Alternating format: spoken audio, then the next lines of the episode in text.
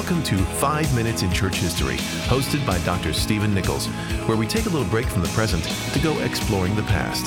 Travel back in time as we look at the people, events, and even the places that have shaped the story of Christianity. This is our story, our family history. Let's get started. Well, welcome back to another episode of Five Minutes in Church History. We are once again on location as we are making our trek through Luther's life, and we are in his town. We are in Wittenberg, and we have a very special guest with us. We are going to have an interview here with Pastor Matthias Lohmann. Pastor Lohmann is the president and founder of Evangelium 21, and he is also the pastor of the Free Evangelical Church, as he would say in München, or as we would say in Munich. Pastor Lohmann, welcome to Five Minutes in Church History. Thank you. It's a pleasure being with you. Now, you mentioned, and we just heard you speak, we have a conference here in Wittenberg, and you mentioned in the conference that you grew up in the Lutheran Church, and yet you were 26 years old before you first heard the gospel. That is sadly true. I grew up being a member of the Lutheran State Church, just being born into it, like most people in northern Germany where I grew up. And I went through confirmation class age 13, 14. So I, I always believed in a God. I wasn't quite sure what to make out of Jesus, but I certainly had no understanding of uh, me being a sinner who is in need of salvation. So I lived my life um, that way for the first 25 years. And then I ran into a family who were actually believers. And uh, through an attempt to date someone, um, she told me that that wouldn't happen uh, because she was a believer and she had a different understanding of how we should live our lives. And uh, that challenged me and caused me to ask questions. And so I started reading the Bible really purely out of intellectual interest. So intellectually, I kind of agreed with Christianity, but I didn't, I didn't want to change my life. And it took about another year until God changed my heart.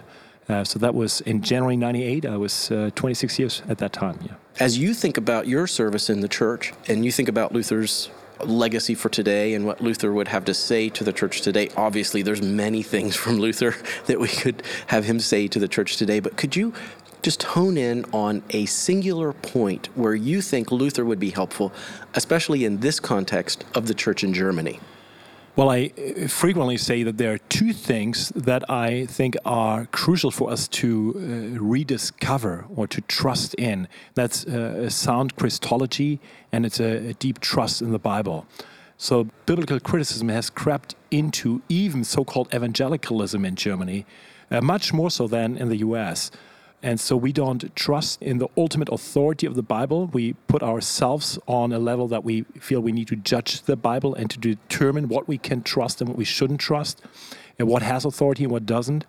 And with that, we have taken away the power of the Bible. We don't trust that the pure preaching of the Bible will change lives. So we add all kinds of other things. You know, as you were talking, I just can't help but think of this absence of the Bible is exactly what we see in the Reformation, what the Reformation spoke to this restoration of the Bible to the center of church life and to the center of the church. So, as you think about the church here in Germany, are you hopeful for the church in Germany? I'm very un German in that I'm actually very hopeful and optimistic always. I'm hopeful, first of all, because we have a great God who's committed to build his church. Secondly, I'm hopeful as I see a young generation being so discontent with lukewarm Christianity. And I think as Christianity is experiencing increasing pressure from the secular world. So I think for young people, that means to either leave the church, so we'll see more people just leaving, but others will ask questions is that really all Christianity has to offer? And we are seeing this today. We are seeing young men who are eager to preach the word. The ability for us to listen to sermons, to conference talks, even online are a great help in raising up a new generation that has a greater confidence in the Bible and people who think they're not stupid if they rely solely on God's word as their ultimate authority. We appreciate your optimism, but far more, we appreciate your confidence in the gospel. Well, that was an interview with Pastor Matthias Lohmann, and I'm Steve Nichols, and thanks for joining us in Wittenberg for five minutes in church history. For more information or to listen to past episodes, please visit 5minutesinchurchhistory.com.